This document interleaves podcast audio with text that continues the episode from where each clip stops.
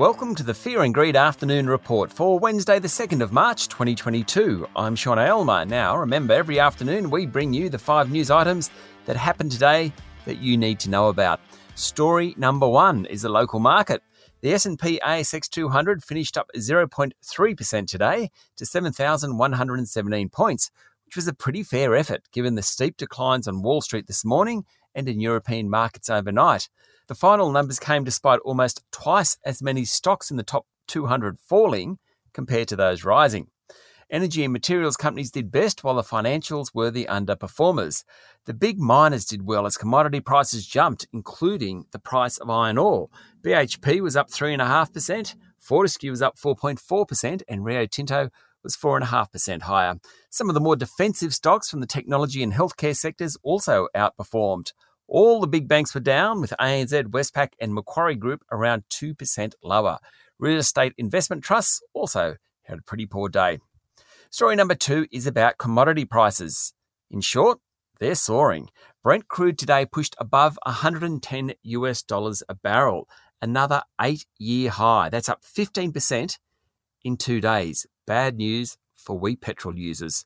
Russia is the world's third biggest oil producer and it accounts for about 8% of the world's LNG supplies. An announcement this morning by the International Energy Agency to release 60 million barrels of oil from emergency reserves, half from the US, didn't really do much to keep prices lower. That should help local oil and gas players, though. Woodside Petroleum Santos are the two standouts. Their share prices both jumped 6% today. Gold prices also rose further today. An ounce of the precious metal is worth 1932 US dollars. That's helped local gold stocks. And while not a commodity, Bitcoin is up to 44,000 US dollars a unit. There's speculation that Russians are buying up Bitcoin to protect the value of their wealth as the Russian ruble tumbles. It also helps them transfer money out of Russia undetected. Story number three is about the local economy. Australian Bureau of Statistics figures show the Australian economy grew by 3.4% during the December quarter and 4.2% for the 2021 calendar year. It was a very good set of numbers all around. Household spending led the way, and an enthusiastic Treasurer Josh Frydenberg said spending and investment were stronger again for the first two months of the year. Story number four comes from the State of the Union address in the US from President Joe Biden. It's a big set piece event with plenty of standing ovations from Congress, and it's watched by tens of millions of Americans. Mr. Biden said Russian President Vladimir Putin had rolled into Ukraine expecting a quick victory, but had met with a wall of strength. He said the invasion was premeditated and totally unprovoked, and Russia was now isolated from the world more than ever. Mr. Biden unveiled a new economic plan, which, if it gets through Congress, should boost manufacturing, shore up supply chains, reduce the federal budget, and promote renewable energy.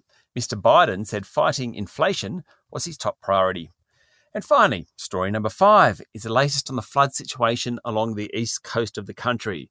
While the mop up begins in Queensland and northern New South Wales, the big wet is expected to dump up to 200 millimetres of rain in areas between Newcastle and Wollongong over the next 24 hours.